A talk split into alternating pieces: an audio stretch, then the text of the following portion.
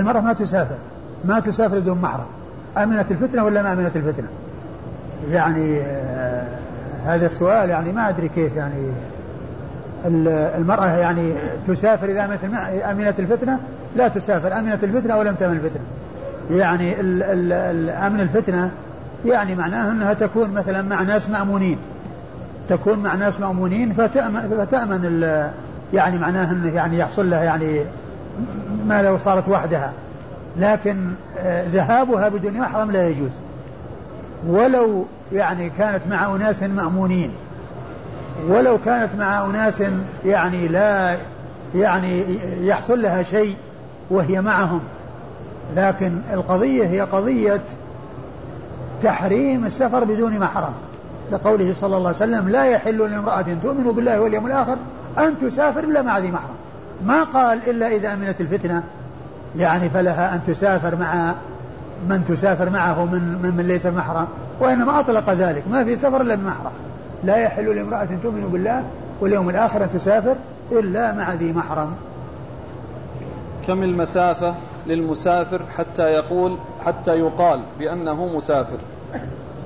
المسافة التي يعني آه هي يعني آه يحل للإنسان يترخص إذا سافرها.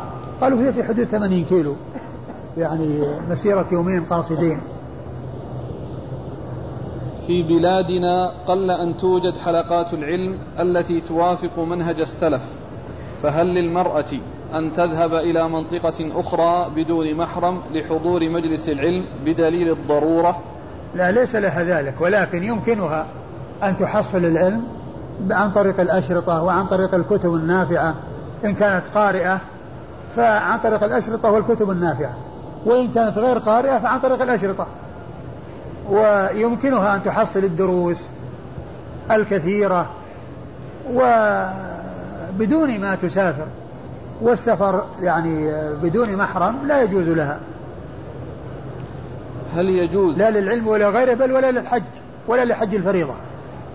إذا ما إذا ما وجد المحرم هي غير مستطيعة غير مستطيعة فلا تكون يعني فلا يجب عليها الحج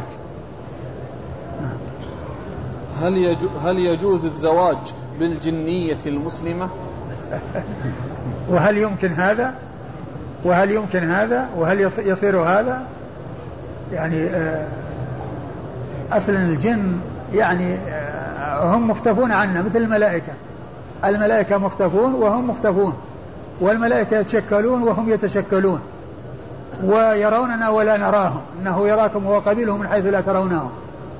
فيعني كيف؟ يعني هو يمكن أن يتصور إذا كان جاء على صورة إنسان أو كونه يتشكل على صورة إنسان والجن يتشكلون على صورة إنسان. وقد جاء في حديث أبي هريرة الرجل الذي كان يحذي من الطعام الذي كان يحذي من الطعام والرسول صلى الله عليه وسلم يعني راجع رسول الله صلى الله عليه وسلم في ذلك وقال له صدقك وهو كذوب ذاك شيطان. يعني صدقك وهو كذوب. فلكن قضية الزواج الله سبحانه وتعالى جعل الزواج يعني آه، من الجنس. والله جعل لكم من أنفسكم أزواجا. يعني من من الجنس ومن يعني من ليس من جنس آخر. والشيخ الشنقيط رحمه الله تعالى يعني بحث هذه المسألة في أضواء البيان في سورة النحل. في سورة النحل.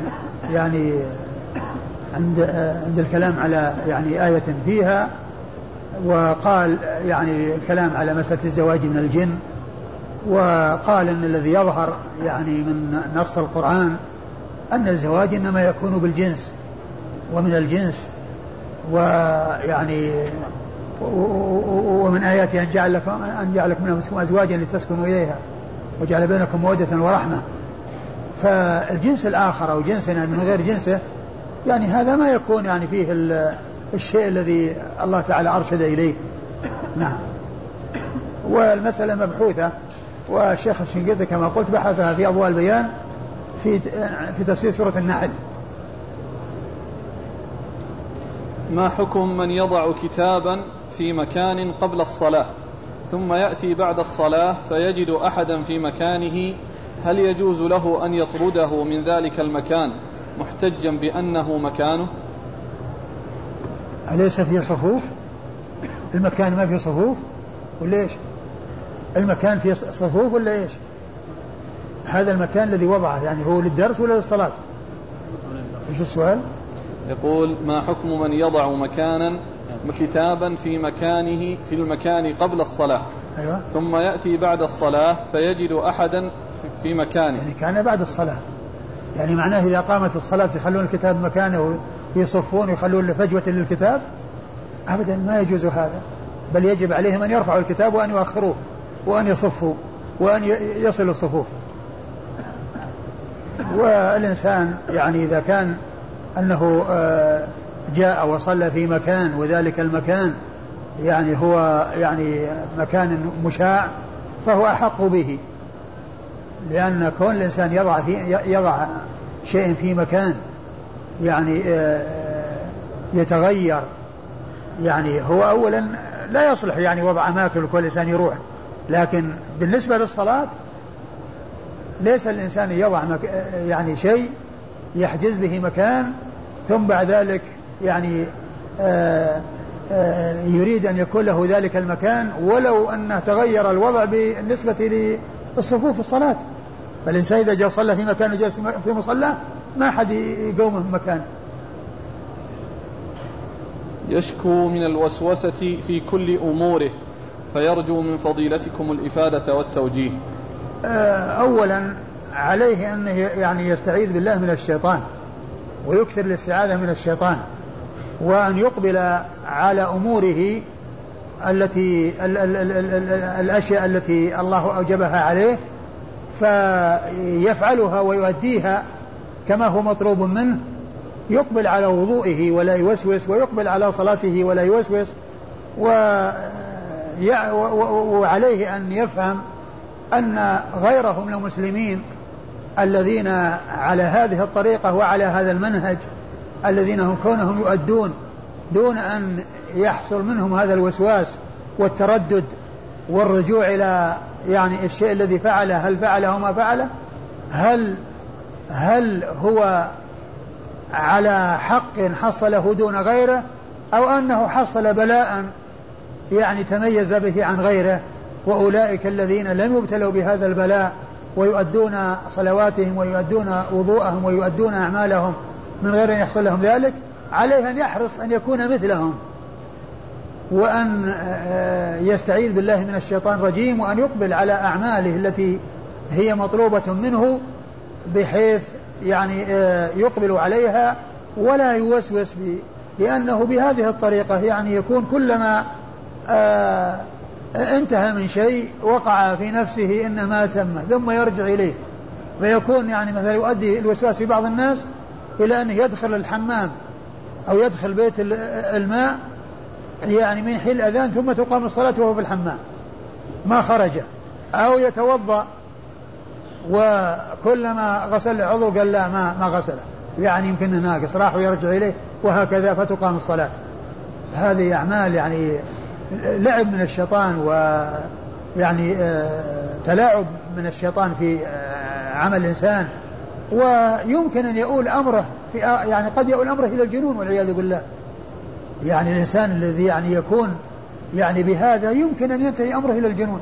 فعليه أن يحرص إلى أن يتدارك نفسه وأن يتصور أو أن يفهم أن الناس كلهم هؤلاء اللي ما حصل لهم هذا أنهم على خير وأنهم في خير. وأنه هو الذي في بلاء عليه أن يصير مثلهم. وأن يرجع إليهم. وأن يكون في دائرتهم. ولا يشذ عنهم. يقول كنت أستمع إلى الأناشيد فأنكر علي بعض الشباب فقال إنها تدخل من باب الأغاني فهل هي حرام أم مكروهة؟ الأناشيد اللي فيها تلحين وعشق للأصوات إذا كان المقصود هو الصوت وحسن التلحين والمعاني يعني ما هي المقصودة وإنما المهم هو الأصوات. فمعلوم أن الشعر نفسه لو كان سليما فالانشغال به غير محمود لأنه يشغل عن ما هو أهم منه. والنبي صلى الله عليه وسلم قال لأن يمتلئ جوف أحدكم قيحا حتى يري يريه خير, خير من أن يمتلئ شعرا. ولا شك أن هذا المقصود بالشعر الطيب لأنه يشغل عما هو خير منه. وأما الشعر الرديء فبيت واحد منه يعني يملأ الجوف من الشر. فما القضية؟ يقال يمكن هذا يصاد به شر أو, أو, أو شعر سيء أو كذا. لا شعر السيء القليل من كثير القليل من كثير. ولكن المقصود الانشغال بالشعر بحيث يشغل عن القرآن وعن الحديث وعن الحق وعن الاشتغال بما ينفع يعني هذا مذموم. فإذا كان الاشتغال يعني بالشعر ثم أيضا يعني يعني يكون الحافز لذلك الأصوات والترانيم والتلحين وما إلى ذلك طبعا هذا يعني يصير يعني أسوأ. والإنسان يعني عليه أنه يعني إذا يعني أنشد الشعر أو قرأ الشعر يقرأ بشيء يعني ما فيه يعني ما فيه أو أصوات يعني فيها تلحين وفيها شيء يعني يصرف عن المعاني ويكون العشق للأصوات على الإنسان أنه يعني يسمع يعني الشعر إذا إذا أراد أن يسمع يكون بقوة وبجزالة وبالطريقة التي كانوا ينشدوا بها الصحابة رضي الله عنهم كعسان وعبد الله بن رواحة وغيرهم. ما هي بهذه الطريقة التي أحيانا يجتمع مجموعة أمام مكبر الصوت وأمام التسجيل ثم تسجل بأصوات يعني مجتمعة وكلها تلحين. هذا شيء جديد هذا. هذا من الأشياء الجديدة. والله تعالى أعلم وصلى الله وسلم وبارك على عبده ورسوله نبينا محمد وعلى آله وأصحابه أجمعين. تقرأ آخر حديث طيب. بسم الله الرحمن الرحيم. والحمد لله رب العالمين. والصلاة والسلام على نبينا محمد وعلى آله وصحبه أجمعين.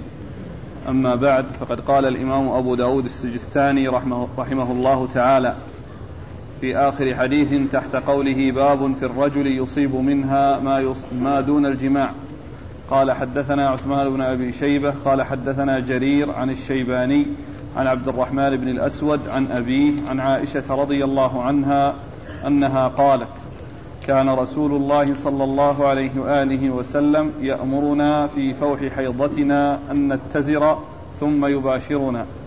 وأيكم يملك إربه كما كان رسول الله صلى الله عليه وآله وسلم يملك إربه.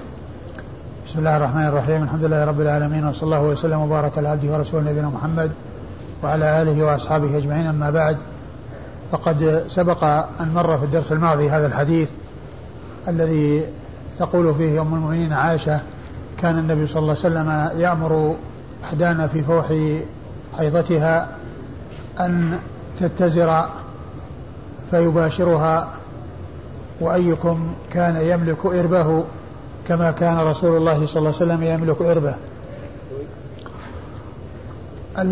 الحائض كما هو معلوم مباشرتها في غير الجماع هذا سائغ ولا بأس به.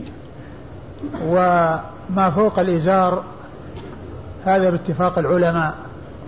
ما فوق الإزار وتحت الركبة باتفاق العلماء. وما كان دون ذلك ولكن في غير الفرج هذا فيه خلاف بين أهل العلم. ويدل على كونه سائغا. قوله عليه الصلاة والسلام اصنعوا كل شيء إلا النكاح اصنعوا كل شيء إلا النكاح. والنكاح إنما هو في مكان الأذى الذي قال الله عز وجل عنه قل هو أذى فاعتزلوا النساء في المحيض. ويسألونك عن المحيض يقول هو أذى فاعتزلوا النساء في المحيض. فالمباشرة سائغة ولكن من يخشى على نفسه أن يقع في الأمر الحرام فعليه أن يبتعد وأن يكون بعيدا عن الحمى والمحل الذي يمكن الذي إذا وقع فيه وقع في الحرام فلا يباشر فيما بين السرة والركبة إذا كان يخشى على نفسه الوقوع في الأمر المحرم. وإن كان لا يخشى فلا بأس بذلك لقوله عليه الصلاة والسلام اصنعوا كل شيء إلا النكاح. والرسول عليه الصلاة والسلام كان يقبل وهو صائم. وكان أملك الناس لإربه عليه الصلاة والسلام. فتقبيل الرجل لامرأته في حال صيامه لا بأس به. لكن إذا كان يطمئن إلى أنه لا يحصل منه إفساد صيامه بخروج المني بسبب هذه المباشرة وبسبب هذا التقبيل والمقاربة. وأما بالنسبة للوضوء فالإنسان يقبل وهو على وضوء. وإن خرج منه مذي فسد وضوءه وعليه أن يعيد الوضوء. وإن لم يخرج منه مذي فإن وضوءه على حاله وعلى ما هو عليه. وكان عليه الصلاة والسلام يقبل وهو صائم وهو أملك الناس لإربه وكان يباشر المرأة وهي حائض وهو أملك الناس لإربه عليه الصلاة والسلام. وكونه يباشر وهو حائض وهو أملك الناس لإربه يحمل على أنه يتمكن من أن لا يقع في الأمر المحرم بخلاف غيره فإنه قد يتمكن وقد لا يتمكن. قد يتمكن وقد لا يتمكن. وبالنسبة لحال الصيام الذي يتمكن الذي يعرف من نفسه أنه لا يحصل منه إفساد صيامه بسبب التقبيل والمباشرة وذلك بأن ينزل لا بأس أن يقبل. وإذا كان يعرف من نفسه أنه يحصل منه آه، الأثر المترتب على ذلك وهو إفساد الصوم فإنه لا يجوز له أن يقبل. والرسول عليه الصلاة والسلام يقبل وهو صائم وهو أملك الناس لإربه ويباشر أهله وهم في الحيض وهو, وهو, وهو أملك الناس لإربه صلوات الله وسلامه وبركاته عليه. الحاصل أن الإنسان مع أهله إن كان متوضئا وقبل أو باشر وحصل منه مذي بسبب ذلك فإن وضوءه يفسد وعليه أن يتوضأ ويغسل النجاسة التي قد حصلت. وإن كان صائما وقبل وهو صائم أو باشر أي مست بشرته بشرتها بأن يعني آآ آه، آآ آه، حصل منه مقاربتها بدون جماع وبدون قصد جماع ولم يحصل منه إنزال فإن صيامه على ما هو عليه. وإن حصل إنزال فسد صومه وعليه أن يقضي ذلك اليوم الذي أفسده. وإن كان حصل منه بالجماع فقد أفسده وعليه الكفارة التي هي عتق رقبة فإن لم يجد صام شهرين متتابعين وإن لم يستطع صام ستين أطعم ستين مسكينا كما جاءت بذلك السنة عن رسول الله صلى الله عليه وسلم. وإن كان في حال وإن كانت في حال حيض بمعنى أنه باشرها و فوق الإزار ودون الركبة أو ما دون ذلك لكن بشرط ألا يصل إلى المكان المحرم فإن ذلك سائغ والفعل المحرم هو وقوع ذلك في الفرج الذي قال الله عز وجل عنه إنه أذى. وأما ما وراء ذلك فإنه مباح. ولكن ما دون السرة وفوق الركبة آه، من يخشى على نفسه أن يقع في الأمر المحرم لا يجوز له أن يحوم حول الحمى. لأن من حام حول الحمى يوشك أن يرتع فيه كما قال ذلك رسول الله صلى الله عليه وسلم والإنسان يحتاط لدينه بأن لا يعرض نفسه للوقوع في الأمر المحرم. نعم. إسناد مررنا؟ لا خلصنا الباب اللي بعده. قال رحمه الله تعالى باب في المرأة تستحاض ومن قال تدع الصلاة في عدة الأيام التي كانت تحيض.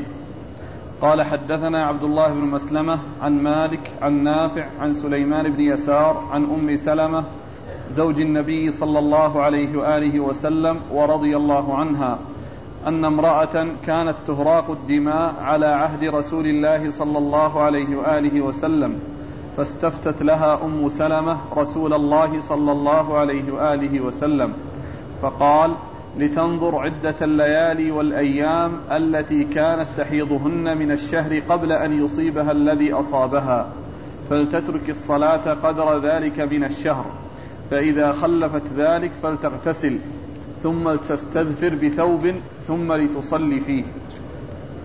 ثم ورد أبو داود رحمه الله الأبواب المتعلقة بالمستحاضة والاستحاضة هي خروج الدم من فرج المرأة من غير أن يكون حيضا أو نفاسا. هذا يقال له استحاضة يعني دم فساد ليس دم صحة لأن دم الحيض يعني آه، آه، في حال صحتها وفي حال سلامتها. وأما الاستحاضة فهي مرض ودم ودم فساد يعني آه، يستمر معها الدم دائما وأبدا. هذه هي المستحاضة ولها أحكام تخصها جاءت بها السنة عن رسول الله صلى الله عليه وسلم.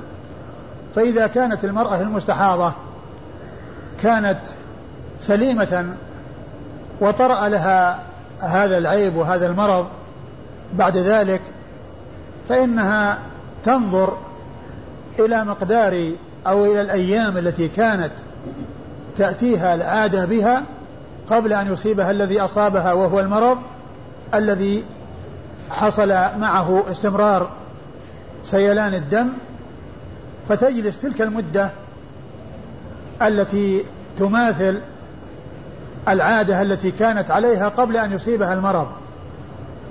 بمعنى أنها كانت تأتيها العادة ستة أيام من أول الشهر وهي تعرف لون الدم وتعرف رائحته فإنها إذا أقبلت العادة لأن الدم مختلط يصير يعني حيض باستحاضة. الاستحاضة موجودة بصفة دائمة والحيض يأتي في أوقات معينة. فإذا جاء الحيض مع الاستحاضة في وقت الحيض وله بداية وله نهاية وكانت تعرف ذلك قبل أن يأتيها المرض فإنها تجلس. يعني معناه تمتنع من الصلاة وتدع الصلاة والصيام أيام حيضها. الذي كانت عرفته من قبل والذي نفذته بعد أن جاءها المرض بكونها تعرف بدء الحيض ونهايته وتعرف أو تعرف لونه ورائحته فتجلس المدة مدة الحيض. لا تصلي ولا تصوم ولا يقربها زوجها. وكل الأمور التي تمتنع منها الحائض تمتنع منها هذه المستحاضة في مدة أقرائها أو مدة حيضها. هذا إذا كانت تعرف عادتها. وأما إذا كانت لا تعرف العادة وإن كانت تعرف ذلك أو عرفت ذلك بلون الدم ورائحته تبني على ذلك وإلا أن تجلس ستة أيام ستة أيام أو سبعة. يعني على اعتبار أنها تعتبرها حيضا وما سوى ذلك تفعل ما تفعل الطاهرات. ولو كان الدم يسير. وعندما تنتهي أو تدبر العادة فإنها تغتسل يعني لانتهاء الحيض غسل الحيض الغسل من الحيض. وعند كل صلاة يجب عليها أن تتوضأ لكل صلاة. يجب عليها أن تتوضأ لكل صلاة. ولا يجب عليها أن تغتسل لكل صلاة ولكن يستحب لها أن تغتسل. فالغسل مستحب لكل صلاة والوضوء واجب لكل صلاة. والغسل عند إدبار الحيضة في حق المستحاضة لا بد منه لأنه غسل الحيض الغسل من الحيض. ولكن الغسل للصلاة هذا ليس بواجب ولكنه مستحب عند دخول كل وقت كل صلاة. تغتسل وتتوضأ والاغتسال مستحب والوضوء لازم. ولها أن تجمع بين الظهر والعصر وبين المغرب والعشاء وتغتسل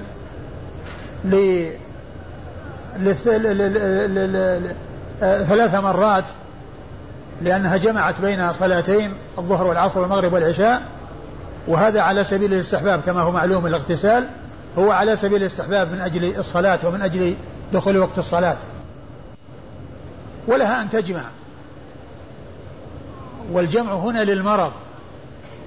والجمع هنا للمرض الذي حصل لها ولهذا المريض له أن يجمع بين الظهر والعصر والمغرب والعشاء إذا وجد مشقة عليه في أن يصلي كل صلاة في وقتها له أن يجمع بين الظهر والعصر أو بين المغرب والعشاء له ذلك ولكن لا يجوز له أن يقصر. القصر لا يجوز في حق المريض والجمع جائز له. كما جاءت بذلك السنة عن رسول الله صلى الله عليه وسلم في حق المستحاضة فإنها تجمع ولا تقصر. وعلى هذا فقد عرفنا المستحاضة ويعني آه وأنها آه تعرف مقدار حيضها فتجلس وإذا أدبرت الحيضة اغتسلت للحيض وتوضأت لكل صلاة وجوبا وإن اغتسلت لكل صلاة فذلك مستحب وليس بواجب وإن كانت لا تعرف لها عادة من قبل ولا تميز يعني دما عن دم فإنها تجلس ستة أيام أو سبعة وما عدا ذلك وما بعد ذلك تغتسل وتتوضأ لكل صلاة وتغتسل عند تتوضأ لكل صلاة وجوبا وتغتسل عند كل صلاة استحبابا. وقول أبي داود رحمه الله في الترجمة باب في, في المرأة تستحاض. في المرأة تستحاض. ومن باب, باب في المرأة تستحاض. ومن قال تدع الصلاة في عدة الأيام. نعم التي كانت تحيض. ومن قال تدع الصلاة عدة الأيام التي كانت تحيض. المقصود بقوله قال هنا يعني في الرواية. وليس المقصود أنه رأى أو ذهب أو أن هذا قول. وإنما هي القضية قول يعني ما قاله راويا. قول من قال إنها تدع الصلاة يعني رواية عن رسول الله عليه الصلاة والسلام. لأن هذا هو المقصود من ذكر القول ليس مذهبا أو رايا وإنما هو رواية. ومن قال تدع الصلاة عدة الأيام التي كانت تحيضها قبل أن يأتيها الحيض يعني ومن قال رواية يعني من قال في حديثه أنها تدع الصلاة. أو من جاء أو ما جاء من جاء في حديثه أنها تدع الصلاة. وليست القضية قول يعني آه، رأي يراه الإنسان لأن المقصود هو بيان أن بعض الرواة أتى بألفاظ معينة وأتى بشيء يعني أنها تدع الصلاة أيام أقرائها فأراد أن يذكر أحكام المستحاضة ومن ومن والروايات التي جاءت في أنها تدع الصلاة أيام أقرائها من حين تقبل حيضتها إلى أن تدبر حيضتها فإنها تدع الصلاة وبعد إدبارها تغتسل للحيض أي لذهاب الحيض وتتوضأ عند كل صلاة وجوبا وتغتسل عند كل صلاة استحبابا. ثم ورد أبو داود رحمه الله حديث أم سلمة. نعم. حديث أم سلمة رضي الله عنها أن رجل أن امرأة سألتها أو آه، طلبت منها أن تسأل رسول الله صلى الله عليه وسلم. إيش قالت؟ أن امرأة كانت تهراق الدماء على عهد رسول الله صلى الله عليه وآله وسلم. أن امرأة كانت تهراق الدماء يعني يسيل الدم من فرجها باستمرار الذي هو الاستحاضة. أيوة. فاستفتت لها أم سلمة رسول الله صلى الله عليه وآله وسلم فقال لتنظر عدة الليالي والأيام التي كانت تحيضهن من الشهر قبل أن يصيبها الذي أصابها فلتترك الصلاة قدر ذلك من الشهر. فالرسول صلى الله عليه وسلم أفتاها لما سألت أم سلمة لهذه المرأة أن آه، تنظر إلى أيام الأيام أو عدة الأيام التي كانت تمكثها في الحيض قبل أن يصيبها الاستحاضة وقبل أن يصيبها ذلك المرض. يعني معناه هذه كانت صحيحة ثم طرأ عليها المرض. فتنظر إلى حالها قبل مرضها فتعرف مثلا أنها تمكث في الحيض خمسة أيام. فتمكث خمسة أيام مثل الأيام التي كانت وفي زمن الأيام التي كانت تحصل لها من الشهر قبل أن يأتيها المرض. نعم. فإذا؟ فإذا خلفت ذلك فلتغتسل. فإذا خلفت يعني ذهب يعني خلف ذلك وراء ظهرها بمعنى أنه مضى وتركت ذلك بحيث ولى وانتهى فلتغتسل يعني من الحيض لأن حصل لها حيض وهي مستحاضة. لأن الاستحاضة مستمرة معها والحيض يحصل في وقت معين.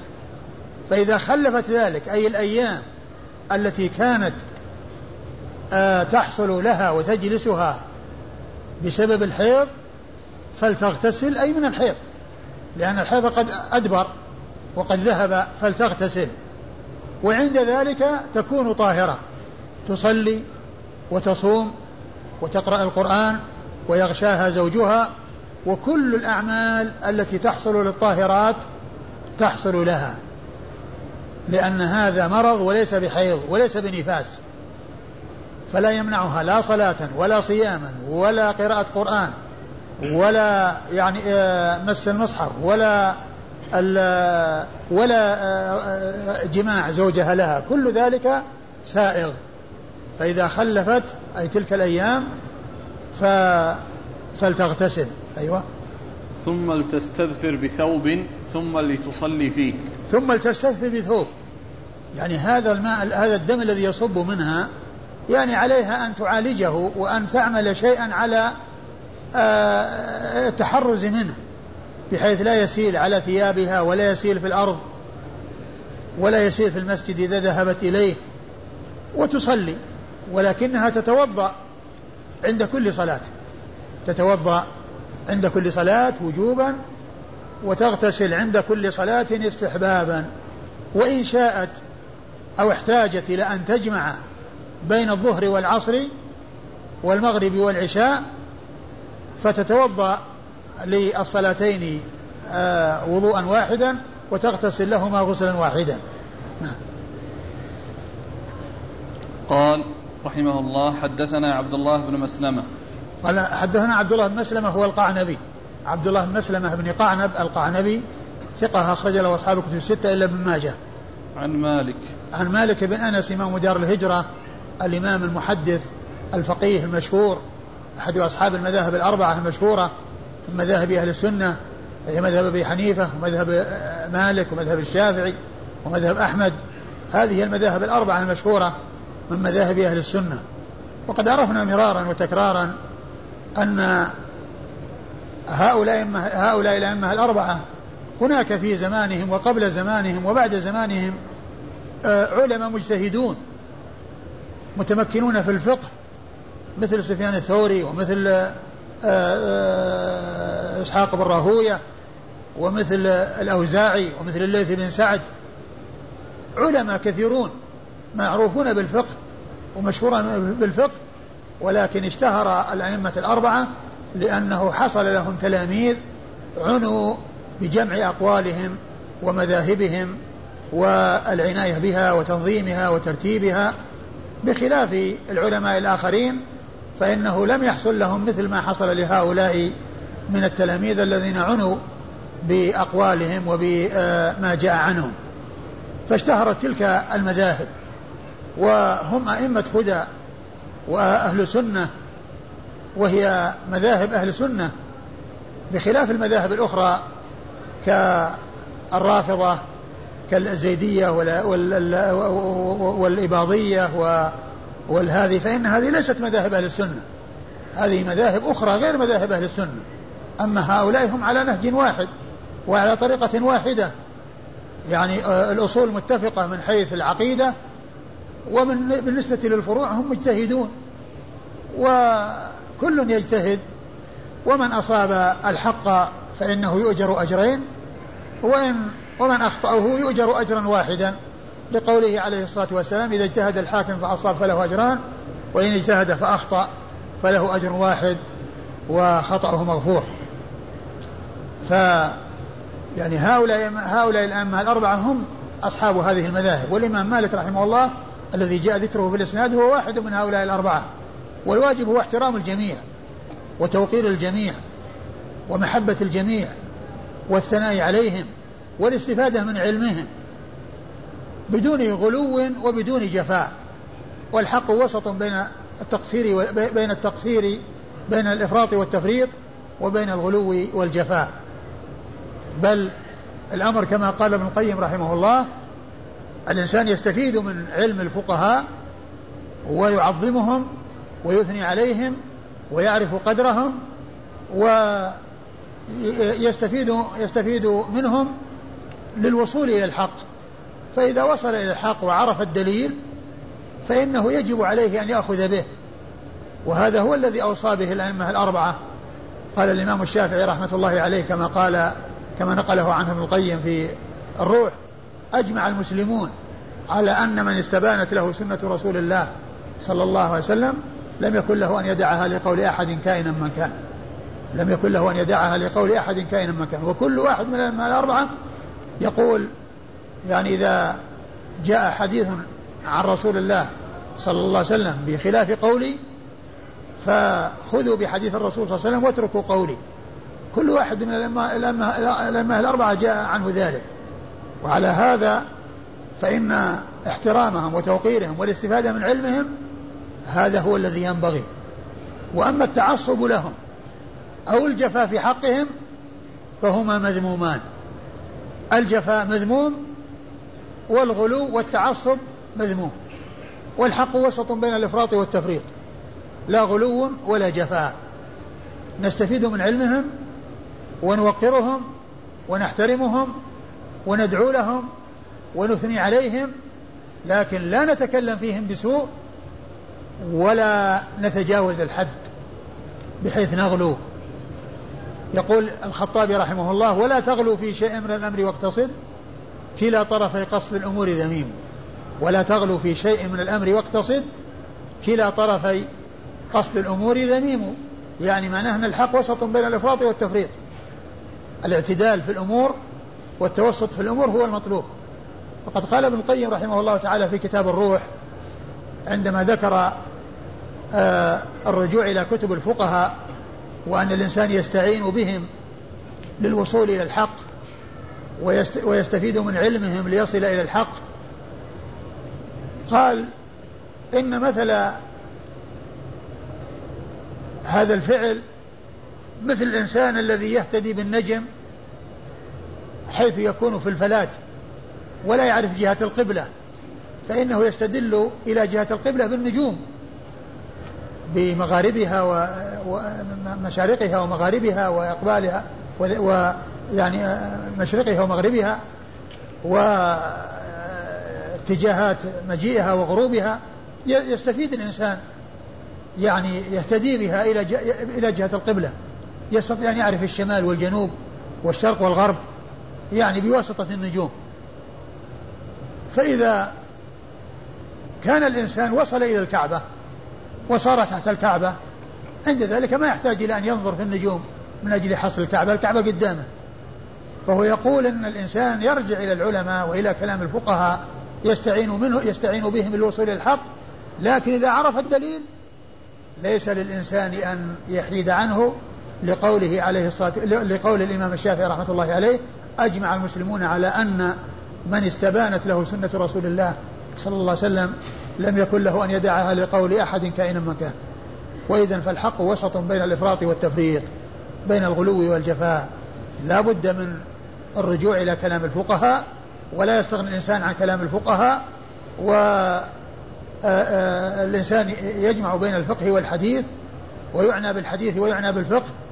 لا يعنى بالحديث فقط ويغفل الفقه ولا يغفل الفقه فقط ولا يعنى بالفقه ويغفل يغفل الحديث لأن الإنسان إذا إذا كان ما له عناية بالفقه وكل يعني عنايته بالأحاديث وطرقها ورجالها وما إلى ذلك تأتي بعض المسائل السهلة الخفيفة التي لا يستطيع أن يأتي بها جواب لأنه ما اشتغل بالفقه.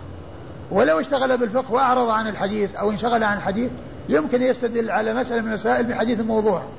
أو بحديث ضعيف جدا لأنه ما يعرف الصحيح من غير الصحيح ولكن الأمر مثل ما قال الخطابي رحمه الله في أول معالم السنة يقول لا بد من الحديث ولا بد من الفقه.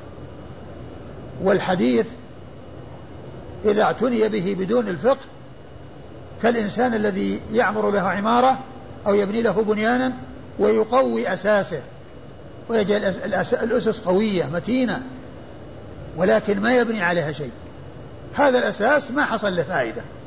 ما دام أنه ما وجد بناء عليه هذا الأساس الذي قوي ومتن ما وجد بناء عليه ما وجد فروع تبنى عليه ما تحصل الفائدة المرجوة منه كما ينبغي. ولو أن إنسانا اشتغل بالفقه ولم يبنه على أساس وهو الحديث كالذي يبني بنيان على غير أساس.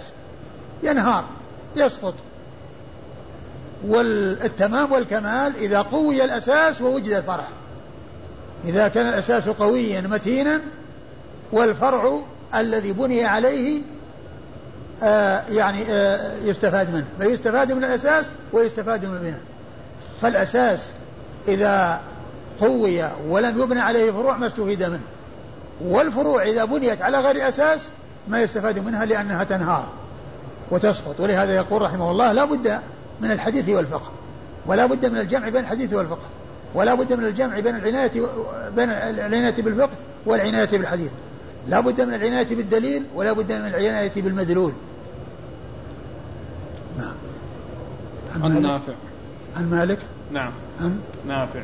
عن نافع مولى بن عمر وهو ثقة أخرج له أصحاب كتب الستة. عن سليمان بن يسار. عن سليمان بن يسار آه، وهو ثقة آه، فقيه. من فقهاء المدينة السبعة في عصر التابعين وحديثه أخرجه أصحاب كتب الستة. عن أم سلمة. عن أم سلمة أم المؤمنين رضي الله عنها هند بنت أبي أمية وهي وحديثها عند أصحاب كتب الستة. قال حدثنا قتيبة بن سعيد ويزيد بن خالد بن يزيد بن عبد الله بن موهب.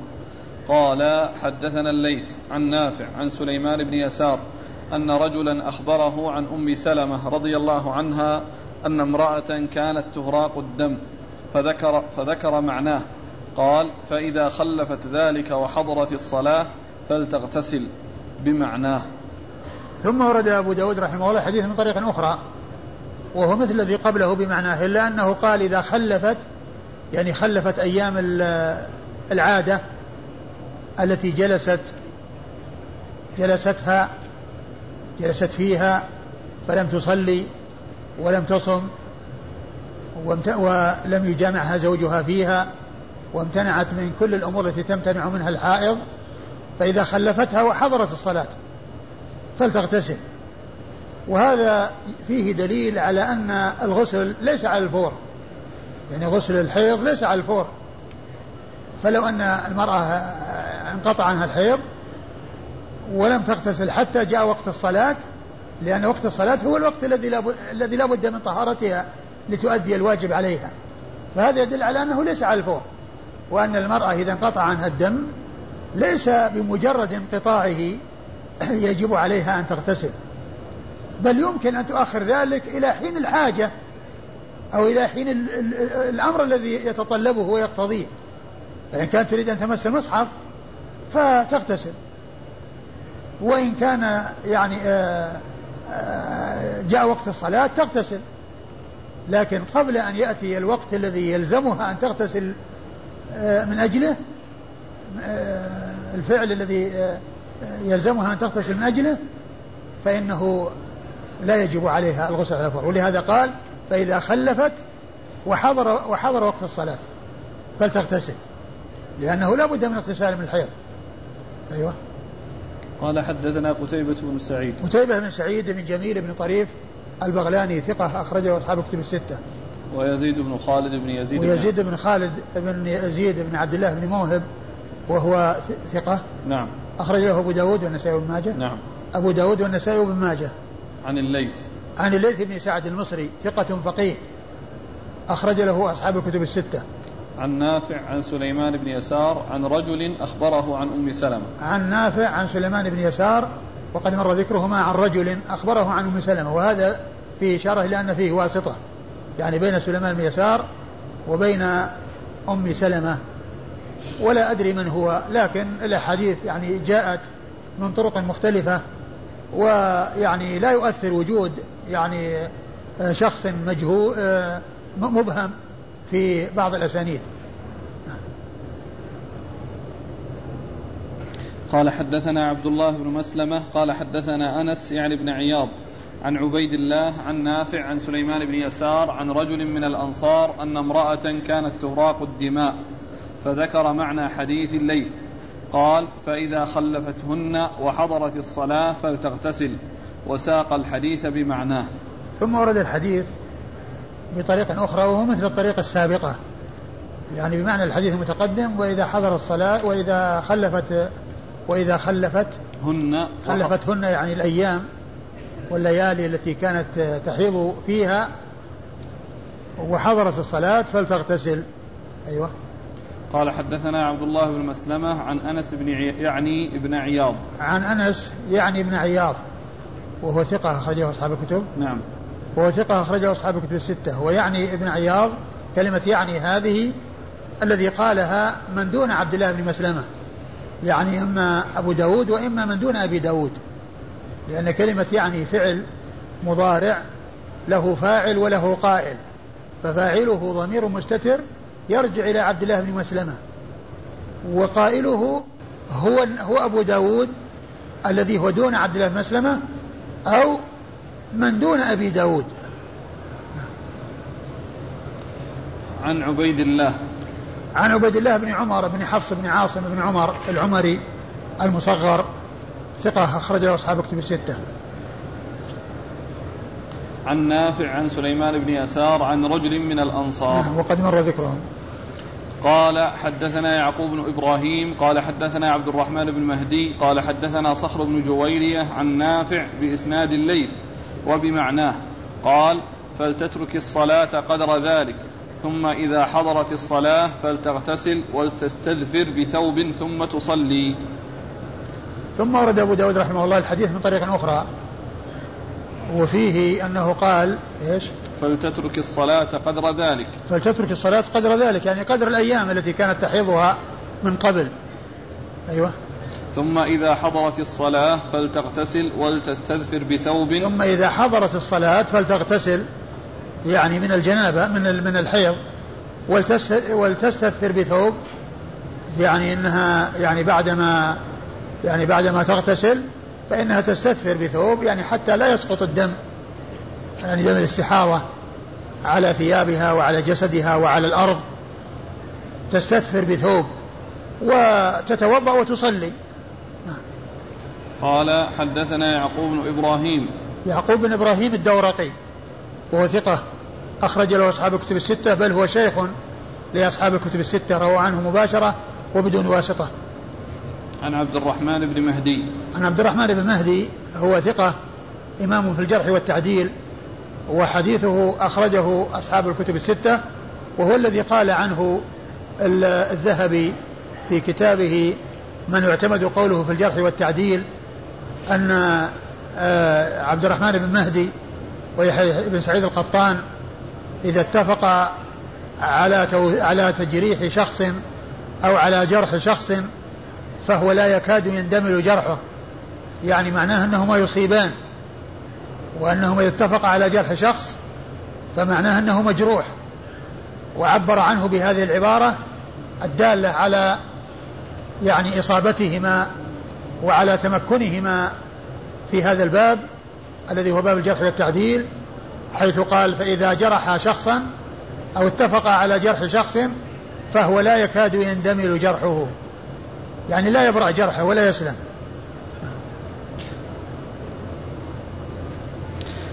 عن صخر بن جويرية.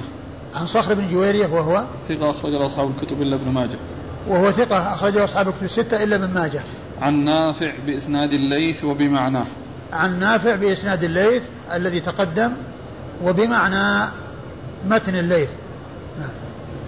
قال حدثنا موسى بن إسماعيل قال حدثنا وهيب قال حدثنا أيوب عن سليمان بن يسار عن أم سلمة رضي الله عنها بهذه القصة. قال فيه تدع الصلاة وتغتسل فيما سوى ذلك وتستذفر بثوب وتصلي. ثم أورد أبو داود الحديث من طريق أخرى وهو مثل الذي تقدم. تدع الصلاة وتستثر بثوب وتصلي. أيوة.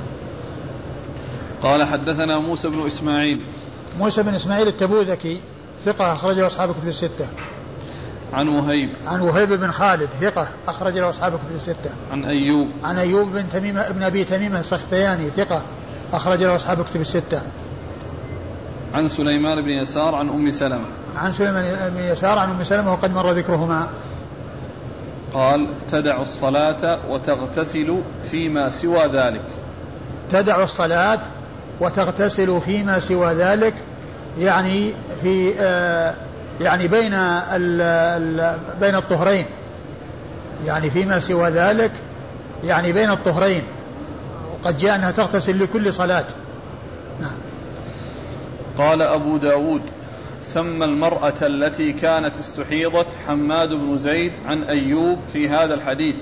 قال فاطمة بنت أبي حبيش. وهذه المرأة المبهمة التي استحيضت واستفتت رسول الله صلى الله عليه وسلم أو طلبت من أم سلمة أن تستفتي لها رسول الله عليه الصلاة والسلام فاطمة بنت أبي حبيش.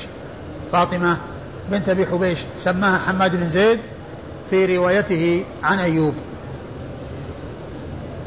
قال حدثنا قتيبة بن سعيد قال حدثنا الليث عن يزيد بن أبي حبيب عن جعفر عن عراك عن عروة عن عائشة رضي الله عنها أنها قالت إن أم حبيبة رضي الله عنها سألت النبي صلى الله عليه وآله وسلم عن الدم فقالت عائشة فرأيت مركنها ملآن دما فقال لها رسول الله صلى الله عليه وآله وسلم امكثي قدر ما كانت تحبسك حيضتك ثم اغتسلي. أعد. قال حدثنا قتيبة بن سعيد قال حدثنا الليث عن يزيد بن أبي حبيب عن جعفر عن عراك عن عروة عن عائشة رضي الله عنها أنها قالت إن أم حبيبة رضي الله عنها سألت النبي صلى الله عليه وآله وسلم عن الدم فقالت عائشة فرأيت مركنها ملآن دما فقال لها رسول الله صلى الله عليه وآله وسلم أمكثي قدر ما كانت تحبسك حيضتك ثم اغتسلي. قال أبو داود ورواه قتيبة بين أضعاف حديث جعفر بن ربيعة في آخرها ورواه علي بن عياش ويونس بن محمد عن الليث فقال جعفر بن ربيعة. ثم ورد أبو داود رحمه الله حديث عائشة وهو أن أم حبيبة وهي بنت جحش زينب بنت جحش كانت تستحاض وأنها كانت ترى الدم في مركنها وهو الجفنة الكبيرة التي كانت تغتسل بها فكانت فكانت يعني ترى كثرة الدم فيها. فاستفتت رسول الله صلى الله عليه وسلم فأفتاها بما أفتى به المرأة المتقدمة وهي فاطمة بنت أبي حبيش وهي أنها تترك الصلاة أيام أيام قال امكثي قدر ما كانت تحبسك حيضتك. امكثي قدر ما كانت تحبسك حيضتك. يعني امكثي يعني بدون صلاة وبدون صيام. يعني معناها تجلس هذه المدة. امكثي قدر ما كانت تحبسك حيضتك. يعني قبل أن يصيبها الدم قبل أن يصيبها المرض الذي هو الاستحاضة. يعني مثل ما مر في حديث فاطمة بنت أبي حبيش. انظري لما كنت آه، آه، تمكثين أو آه، قبل أن تأتيك قبل أن يحصل لك الذي الذي حصل يعني المرض. فإذا أدبر اغتسلي وصلي. اغتسلي وصلي. هنا قال امكثي قدر ما كانت تحبسك حيضتك ثم ثم اغتسلي. ثم اغتسلي انتهى؟ نعم. ثم اغتسلي يعني من ال من ال من ال من الحيض. اغتسلي من الحيض. وبعد ذلك آه، تستثمر بثوب وتتوضأ لكل صلاة وجوبا وتغتسل لكل صلاة استحبابا. قالت عائشة رضي الله عنها فرأيت مركنها ملآن دما. فرأيت مركنها ملآن دما يعني المكان أو الوعاء. أو الجفنة التي كانت تغتسل بها. قال حدثنا قتيبة بن سعيد عن الليث عن يزيد بن أبي حبيب. يزيد بن أبي حبيب المصري ثقة أخرج له أصحاب الكتب الستة. عن جعفر. عن جعفر هو بن ربيعة وهو ثقة أخرج له أصحاب الكتب الستة. عن عراك. عن عراك بن؟ مالك الغفاري. عن عن عراك بن مالك وهو ثقة أخرج له؟ أصحاب الكتب. وهو ثقة أخرج له أصحاب الكتب الستة. عن عروة. عن عروة بن الزبير بن العوام ثقة فقيه. من فقهاء المدينة السبعة في عصر التابعين. أخرج حديثه أصحاب كتب الستة. عن عائشة. عن عائشة أم المؤمنين رضي الله عنها وأرضاها الصديقة بنت الصديق وهي واحدة من سبعة أشخاص عرفوا بكثرة الحديث عن النبي صلى الله عليه وسلم وهم أبو هريرة وابن عمر وابن عباس وأبو سعيد وأنس وجابر وأم المؤمنين عائشة. ستة رجال وامرأة واحدة. هؤلاء الصحابة عرفوا بكثرة الحديث عن النبي صلى الله عليه وسلم. قال أبو داود ورواه قتيبة بين أضعاف حديث جعفر بن ربيعة في آخرها. ورواه أبو دا ورواه قتيبة. قتيبة في أضعاف يعني في أضعاف حديث جعفر بن ربيعة. جعفر بن ربيعة في آخرها يعني في أضعاف يعني في ثناياه يعني آه، آه، في رواية ربيعة وقال وقال إيش؟ فقال ورواه علي بن عياش ويونس بن محمد عن الليث فقال جعفر بن ربيعة. جعفر بن ربيعة نعم. يعني جعفر هناك مبهم؟ أي مهمل وهنا مسمى أيوة. ورواه علي بن عياش ويونس بن محمد عن الليث فقال جعفر بن ربيعة. نعم ورواه علي بن عياش ثقة أخرج له البخاري وأصحاب السنن نعم. أخرج له البخاري وأصحاب السنن ويونس بن محمد. ويونس بن محمد إيش قال عنه؟ ثقة أخرجه أصحاب الكتب. ثقة أخرجه أصحاب الكتب الستة عن الليث فقال عن الليث مر ذكره. فقال جعفر بن بن ربيعة. جعفر بن ربيعة نعم. جعفر بن ربيعة الذي مر ذكره في الإسناد.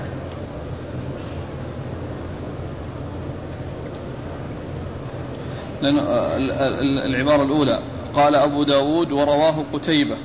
بين أضعاف حديث جعفر بن ربيعة في آخرها. يعني في آخرها. يعني يعني آخر الروايات. في آخرها يعني يعني أضعاف جعفر رواية حديث جعفر ربيعة في آخرها. لأنه يعني هو يروي يعني حديث جعفر بن ربيعة يعني في آخرها. أيوه. قال حدثنا عيسى بن حماد قال أخبرنا الليث عن يزيد بن أبي حبيب عن بكير بن عبد الله عن المنذر بن المغيرة عن عروة بن الزبير أن فاطمة بنت أبي حبيش رضي الله عنها حدثته أنها سألت رسول الله صلى الله عليه وآله وسلم فشكت إليه الدم فقال لها قرؤك فتطهري ثم صلي ما بين قرؤك. ها؟ قرؤك؟ هكذا في الرواية اللي عندي أيوة. نعم. طيب فيه نقرأ اللي معنا وبعدين نشوف النسخة الثانية. النسخة الثانية؟ إنما فقال لها رسول الله صلى الله عليه وسلم إنما ذلك عرق.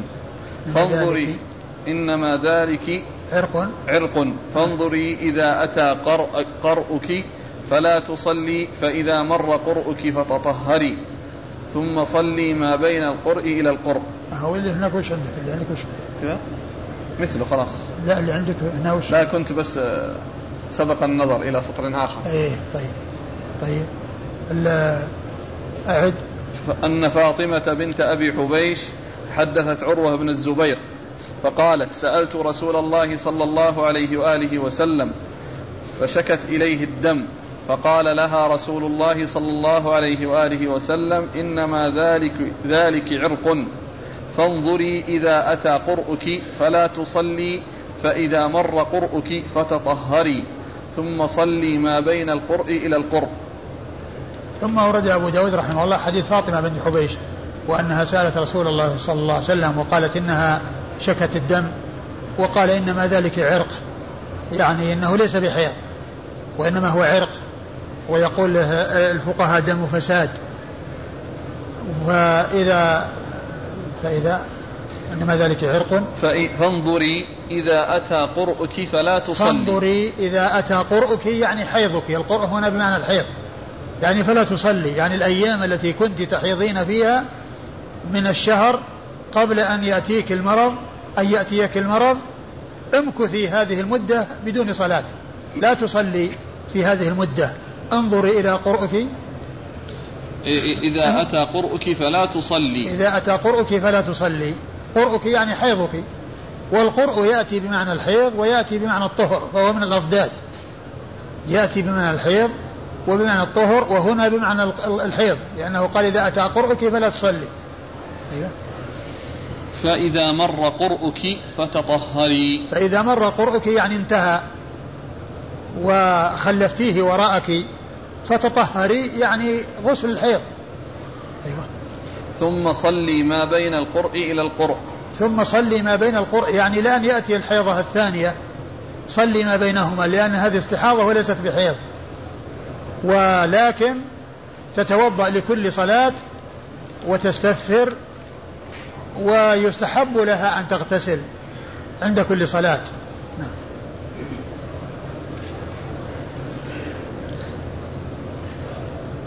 قال حدثنا عيسى بن حماد. عيسى بن حماد هو التجيبي الملقب زغبة وهو ثقة أخرج حديثه مسلم وأبو داود. نعم والنسائي وابن ماجه. مسلم وأبو داود والنسائي وابن ماجه. عن الليث عن يزيد بن أبي حبيب عن بكير بن عبد الله. بكير بن عبد الله من الأشج وهو ثقة أخرج له أصحاب كتب الستة. عن المنذر بن المغيرة. عن المنذر بن المغيرة وهو مقبول أخرج حديث أبو داود النسائي وابن ماجه. أخرج حديث أبو داود النسائي وابن ماجه. عن عروة بن الزبير عن فاطمة بنت أبي حبيش. عن عروة بن الزبير عن فاطمة. وفاطمة بنت أبي حبيش صحابية أخرج حديث أبو داود. والنسائي وابن ماجه. أبو داود والنسائي وابن ماجه.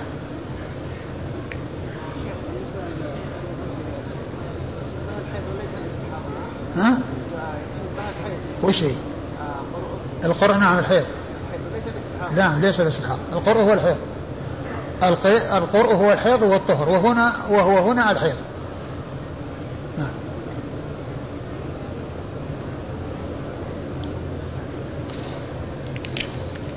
قال حدثنا يوسف بن موسى قال حدثنا جرير عن سهيل يعني ابن أبي صالح عن الزهري عن عروة بن الزبير. قال حدثتني فاطمة بنت أبي حبيش أنها أمرت أسماء أو أسماء حدثتني أنها أمرت فاطمة بنت أبي حبيش.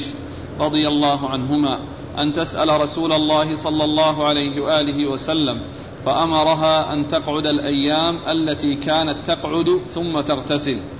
قال أبو داود ورواه قتادة عن عروة بن الزبير عن زينب بنت أم سلمة أن أم حبيبة بنت جحش أن أم حبيبة بنت, بنت جحش استحيضت. فأمرها النبي صلى الله عليه وآله وسلم أن تدع الصلاة أيام أقرائها ثم تغتسل وتصلي. ثم ورد أبو داود رحمه الله حديث فاطمة. قال شك حدثتني فاطمة عن أسماء. نعم أو فاطمة. فاطمة عن أسماء أو أسماء عن فاطمة. فاطمة بنت أبي حبيش وأسماء هي بنت عميس. إيش؟ أن تسأل أمرتها أن تسأل رسول الله صلى الله عليه وسلم فأمرها أن تقعد الأيام التي كانت تقعد ثم تغتسل. فأمرها أن تقعد الأيام التي كانت تقعد يعني التي تجلسها وهي أيام الحيض التي كانت تقعدها قبل أن يأتيها المرض الذي هو الاستحاضة. ثم تغتسل يعني بعد انقضاء دم الحيض وتصلي. ثم تغتسل وتصلي. ثم تغتسل. ثم تغتسل نعم. قال حدثنا يوسف بن موسى يوسف بن موسى صدوق أخرجه البخاري وأبو داود والترمذي والنسائي في مسند علي وابن ماجه. صدوق أخرج حديثه البخاري وأبو داود والترمذي والنسائي في مسند علي وابن ماجه. عن سهيل يعني ابن أبي صالح. عن سهيل بن أبي صالح وهو صدوق أخرج حديثه أصحاب كتب الستة. عن الزهري. والبخاري أخرج له تعليقا ومقرونا. نعم عن الزهري ومحمد بن مسلم بن عبيد الله ابن شهاب الزهري ثقة فقيه أخرج له أصحاب كتب الستة. عن عروة عن فاطمة بنت أبي حبيش.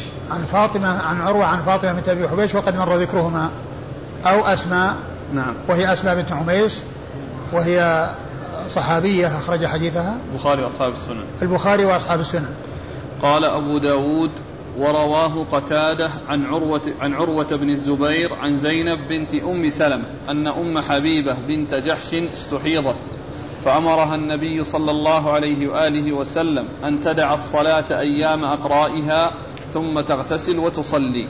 ثم ذكر يعني رواية آه، آه، أم حبيبة بنت جحش أخت زينب بنت جحش وأن النبي صلى الله عليه وسلم أمرها بأن تدع الصلاة أيام أقرائها أي أيام حيضها ثم تغتسل وتصلي. قال أبو داود ورواه قتادة. قتادة بن دعامة السدوسي البصري. ثقة أخرج له أصحاب كتب الستة. عن عروة عن زينب بنت أم سلمة. عن عروة مر ذكره زينب بنت أم سلمة هي ربيبة النبي صلى الله عليه وسلم وحديثها أخرجه أصحاب كتب الستة.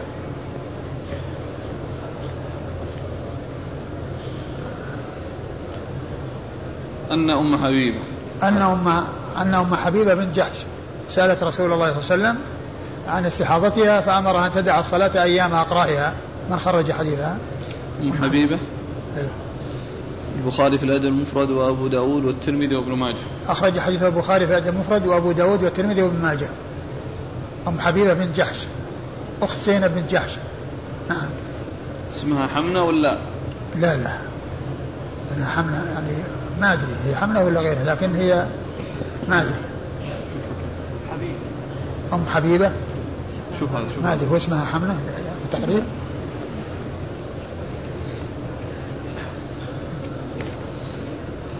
أيهما أوثق هذا ولا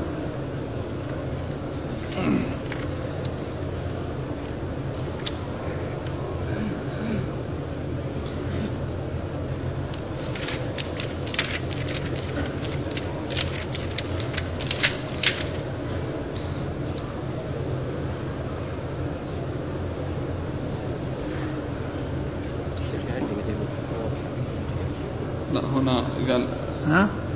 قال حمنة بنت جحش الأسدية أخت زينب كانت تحت مصعب بن, بن عمير ثم طلحة وكانت تستحاض ولها صحبة. و... وم... ويقال كنيتها أم حبيبة. ويقال إيه أضعها بين قوسين أبو الأشبال. آه، ويقال هناك في, في الكنى آه، أم حبيبة قال أم حبيبة بنت جحش في حمنة. أشار هكذا قال أم حبيبة بنت جحش في حمنة إيه يعني تقدمت. مم. إيه.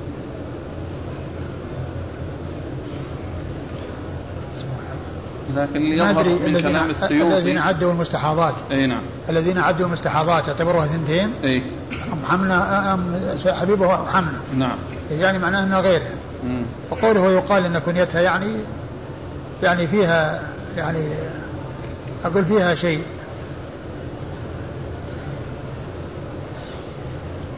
مستحاضات تسع.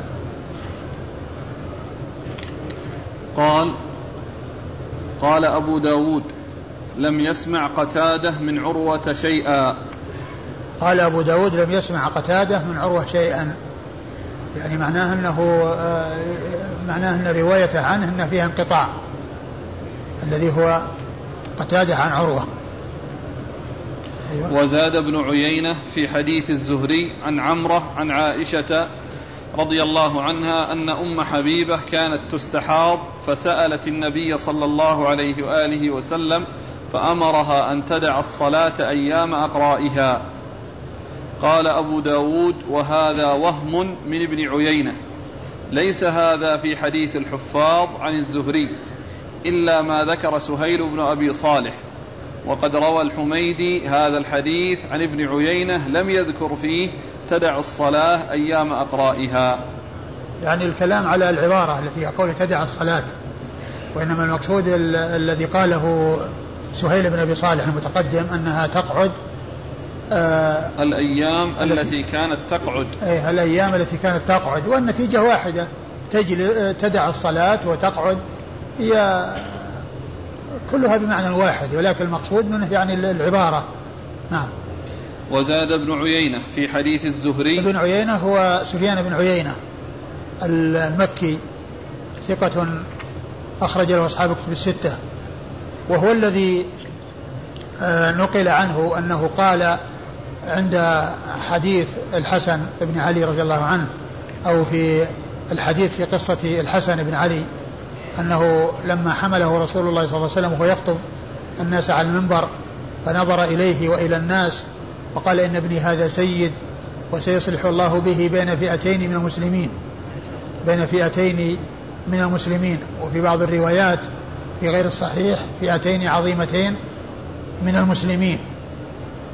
فقال ابن عيينة إن قوله صلى الله عليه وسلم من المسلمين يعجبنا جدا.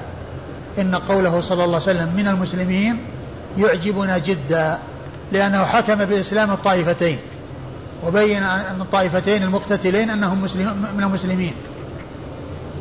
إن قوله صلى الله عليه وسلم من المسلمين في هذا الحديث يعجبنا جدا لأنه حكم للطائفتين بالإسلام وأنهما مسلمتان يعني طائفة علي ومن معه ومعاوية ومن معه رضي الله تعالى عن الجميع. نعم. عن الزهري عن عمرة. عمرة هي بنت عبد الرحمن. الأنصارية وهي ثقة أخرج لها أصحاب كتب الستة. عن عائشة وقد مر ذكرها. قال أبو داود وهذا وهم من ابن عيينة. ليس هذا في حديث الحفاظ عن الزهري إلا ما ذكر سهيل بن أبي صالح. وقد روى الحميدي هذا الحديث. الحميدي هو عبد الله بن الزبير المكي. عبد الله بن الزبير المكي ثقة أخرج له أصحاب كتب الستة وهو من أصحاب ابن عيينة وهو أول شخص روى عنه البخاري في صحيحه. أول شيوخ البخاري أول شيخ روى عنه في صحيحه روى عن ابن عيينة عن عن عن الحميدي عبد الله بن الزبير المكي. وهو حديث انما الاعمال بالنيات. هذا حديث أول حديث في صحيح البخاري. والشيخ الذي رواه من طريقه آه، عبد الله بن الزبير المكي. وهو ثقة أخرج له البخاري أخرج له البخاري ومسلم في المقدمة. وأبو داود والترمذي والنسائي وابن ماجه في التفسير.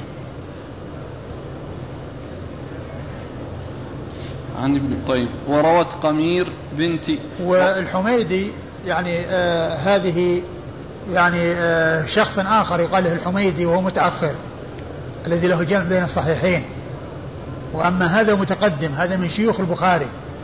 وأما ذاك متأخر الذي له الجمع بين الصحيحين نعم صاحب جذوة المقتبس نعم. وروت قمير بنت عمرو زوج زوج زوج مسعود. وروت؟ وروت قمير. قمير ولا قمير؟ هي بالتصغير ولا بالفتح؟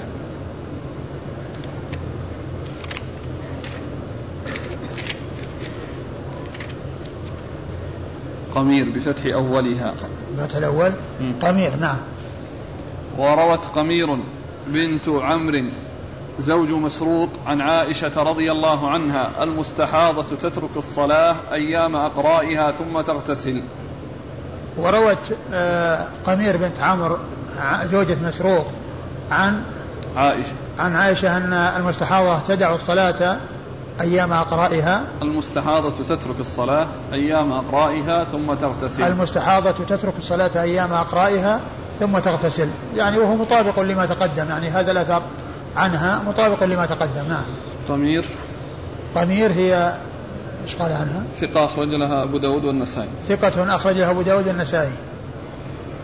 وقال عبد الرحمن بن القاسم عن أبيه إن النبي صلى الله عليه وآله وسلم أمرها أن تترك الصلاة قدر أقرائها. وقال عبد الرحمن بن القاسم عبد الرحمن بن القاسم من أبي بكر القاسم, القاسم عبد الرحمن بن القاسم من محمد بن أبي بكر وهو ثقة أخرجه أصحابه في الستة والقاسم هو أحد فقهاء المدينة السبعة. والله تعالى أعلم وصلى الله وسلم وبارك على عبده ورسوله نبينا محمد وعلى آله وأصحابه أجمعين.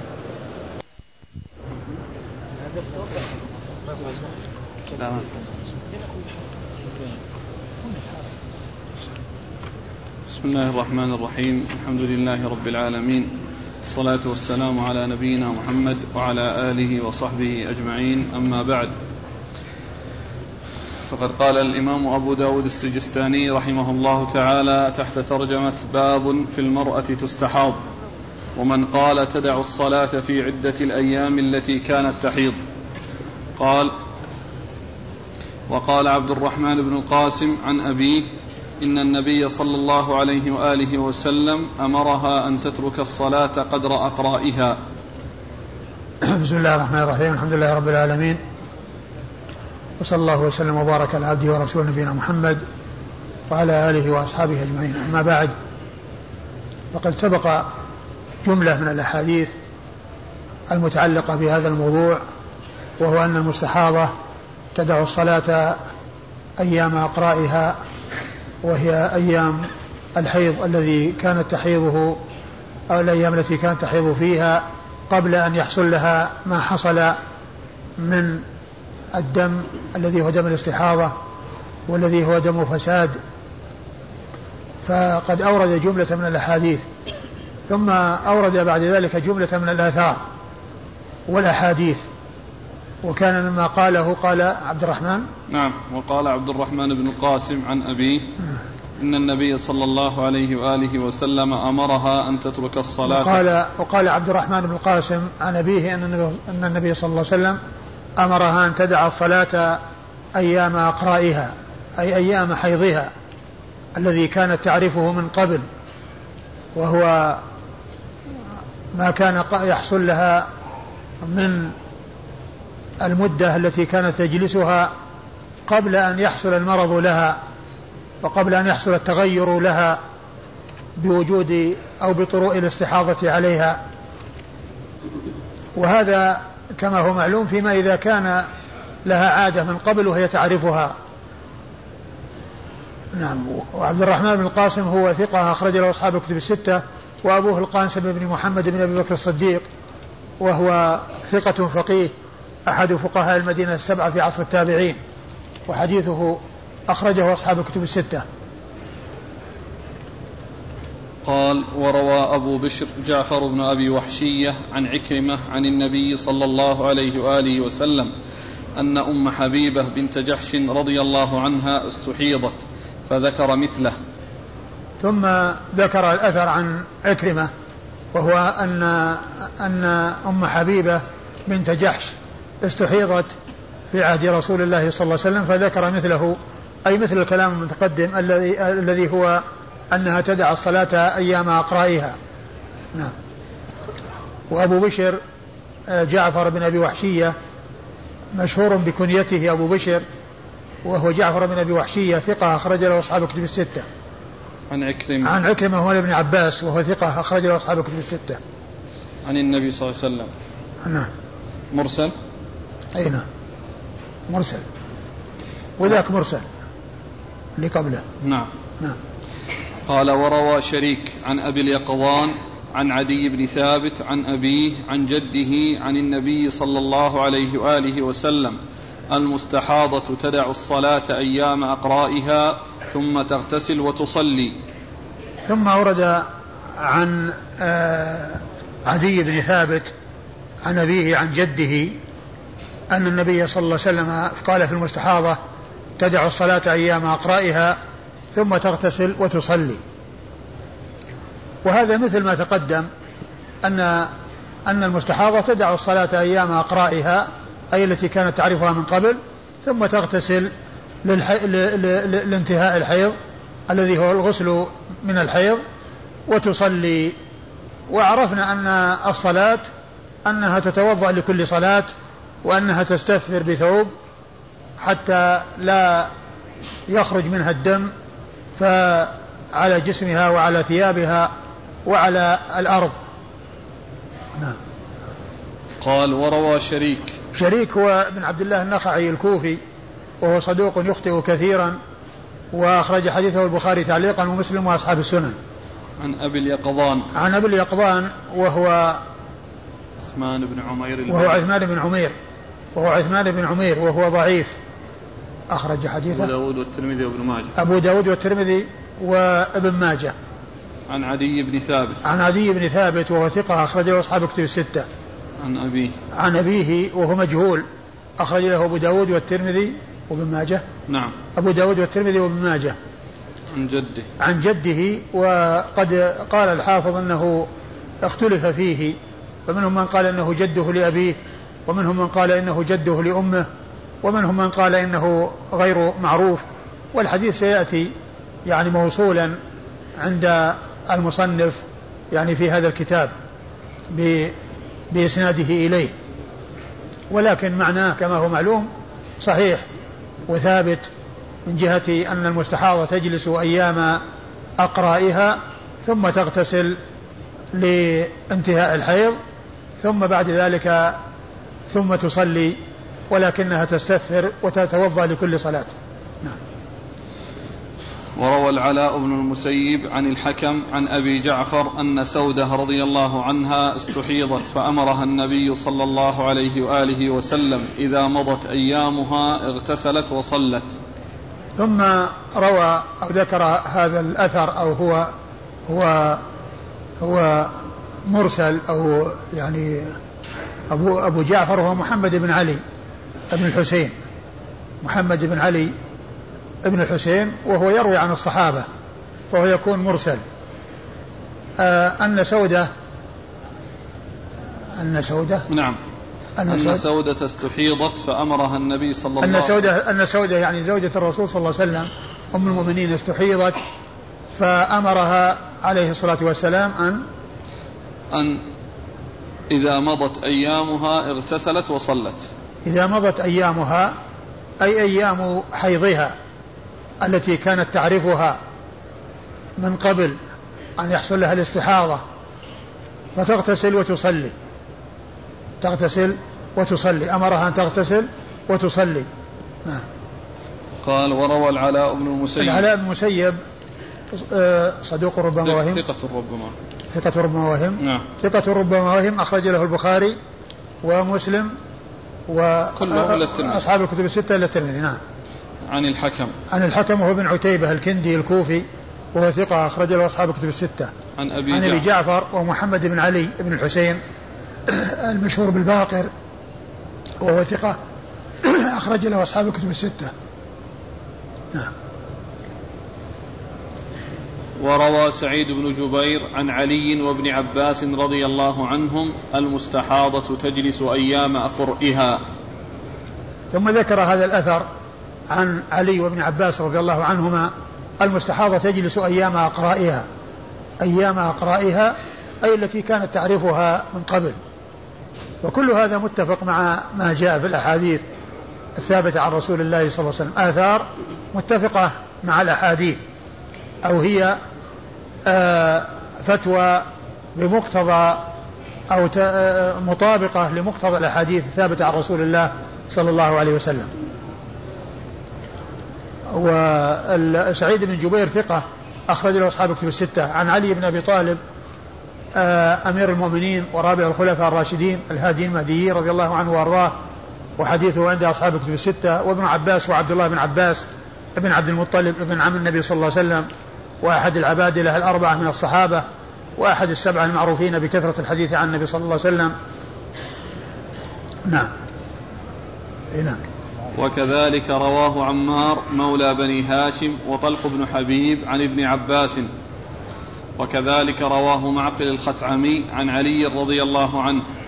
وكذلك روى الشعبي عن قمير امرأة مسروق عن عائشة رضي الله عنها. يعني أن يعني هذه الآثار يعني جاءت عن عن علي وابن عباس من طريق سعيد بن جبير وجاءت أيضا من طرق أخرى عن عن علي أول عن ابن عباس. عن ابن عباس أول عن عمار بن أبي عمار. عمار ابن أبي عمار مولى بني هاشم وهو صدوق. ربما أخطأ. صدوق ربما أخطأ أخرج حديثه. مسلم وأصحاب السنن أخرج حديثه مسلم وأصحاب السنن وطلق ابن حبيب صدوق. أخرج له آه، آه، البخاري في الأدب المفرد ومسلم وأصحاب السنن. وكذلك رواه معقل الخثعمي عن علي. ومعقل الخثعمي مجهول؟ نعم. مجهول أخرج له أبو داود وحده؟ نعم. مجهول أخرج له, له أبو داود وحده. وكذلك روى الشعبي عن قمير. والشعبي هو عامر بن شراحيل الشعبي ثقة فقيه أخرج له أصحاب كتب الستة. وقمير هي زوج مسروق وهي ثقة أخرج لها أبو داود النسائي نعم. ثقة أخرج لها أبو داود النسائي قال أبو داود وهو قول الحسن وسعيد بن المسيب وعطاء ومكحول وإبراهيم وسالم والقاسم. إن المستحاضة تدع الصلاة أيام أقرائها. يعني وهذا أيضا آثار يعني حكاها عن هؤلاء جميعا بأن المستحاضة تدع الصلاة أيام أقرائها أي أيام حيضها التي كانت تعرفها من قبل. والمستحاضة كما سبق أن عرفنا لها يعني أحوال. يعني مر يعني أنها إذا كانت تعرف أيامها التي كانت تعرفها التي كانت تجلسها قبل أن يأتيها الاستحاضة فإنها تجلس تلك الأيام وإذا مضت تلك الأيام تغتسل وتصلي إلى أن يأتي مثل الأيام من الشهر الآتي إذا كانت يعني تحصي ذلك بالشهر. وكذلك أيضا إذا كانت صاحبة إذا كانت تعرف العادة بإقبالها وإدبارها يعني بإدبار الحيض يعني بكونه يعني تعرف لونه وريحة فإنها تأخذ بذلك وهو أولى من الأخذ بالأيام أولى من الأخذ بالأيام لأن هذا حيض متحقق فهي إذا عرفت إقبال الحيضة بكونها تخرج يعني بدم غليظ وكثير وأسود وله رائحة تعرفها النساء من قبل تعرفها تعرفها من قبل أن يأتيها الاستحاضة فإنها تأخذ بلون الدم لأنها تميز في هذه الحالة. وإذا لم تتمكن من هذا فإنها ترجع إلى الأيام التي كانت تحيضها من قبل. وإذا كانت لا لا لا تعرف لا اللون ولا الريح ولا تعرف الأيام التي كانت يعني موجودة من التي كانت موجودة من قبل وإنما يعني آه، ليس لها أيام لا تعرف من أول أمرها يعني صارت مستحاضة فهذه تجلس يعني ستة أيام أو سبعة أيام من كل شهر وما زاد على ذلك الذي هو 22 يوما أو 23 يوما هذه آه، تصلي فيها وتصوم. نعم. قال أبو داود لم يسمع قتادة من عروة شيئا. ثم قال قال أبو داود لم يسمع قتادة من عروة شيئا وهذا مكرر مع الكلام الذي سبق أن مر في آه، آه، قبل ذلك. يعني الذي ذكره قبل بعد رواية قتادة عن عروة ذكر الكلام هذا ثم عاده مرة أخرى. يعني هذا المكان ما له وجه ذكره فيه. فهو مكرر جاء في غير محله. والكلام الذي جاء في محله هو الجملة السابقة التي في الصفحة الأولى الصفحة المقابلة. لأن هذه جاءت في يعني في آخر هذه ال يعني هذه التفريعات وذكر هذه الجملة قبل ذلك. فهذه مكررة ومحلها هو المحل الأول. في بعض النسخ. ما هي موجودة؟ نعم. خلاص ما هي موجودة في المكان الأول. في المكان الأول؟ أي. على كل هي إذا موجودة في المكان الأول هي تصلح هنا. لأن الكلام كلها بعد الحديث مو مو بعد الحديث على طول كل هذه التفريعات وإلا في شيء قبل. إلا تفريعات لا الحديث. الذي فيه عروة. عروة عن قتادة. عن قتادة. قتادة, عن, قتادة عن عروة. أيوة. عن زينب ثم أيوة. ذكر. هذه التفريعات؟ زاد بن عيينة في حديث الزهري وهم, وهم بن عيينة في كذا وهذه التفريعات في الآخر قال أبو داود لم يسمع قتادة من عروة شيئا. على كل سواء جاءت يعني هنا ولا هنا يعني كلها صحيحة. المهم أنها موضوع واحد. لكن في بعض النسخ الموضع الأول ما هو فيه. إيه؟ أو أو الأخير. لا الموضع الأول ليست فيه. إيه. موجودة في الموضع الأخير. نعم. إيه على كل. يعني وجودها في موضع واحد هو هو أقول هو المناسب وأحدهما بلا شك تكرار. نعم. قال رحمه الله تعالى باب من روى أن الحيضة إذا أدبرت لا تدع الصلاة. قال حدثنا أحمد بن يونس وعبد الله بن محمد النفيلي. قال حدثنا زهير. قال حدثنا هشام بن عروة عن عروة عن عائشة رضي الله عنها أن فاطمة بنت أبي حبيش رضي الله عنها جاءت رسول الله صلى الله عليه وآله وسلم فقالت إني امرأة أستحاض فلا أطهر أفأدع الصلاة؟ قال إنما ذلك عرق وليست وليس بالحيضة فإذا أقبلت الحيضة فدعي الصلاة وإذا أدبرت فاغسلي عنك الدم فاغسلي عنك الدم ثم صلي. ثم ورد أبو داود هذه الترجمة وهي باب المستحاضة. آه باب من روى أن الحيضة إذا أدبرت لا تدع الصلاة. باب من روى أن الحيضة إذا أدبرت لا تدع الصلاة أي المستحاضة.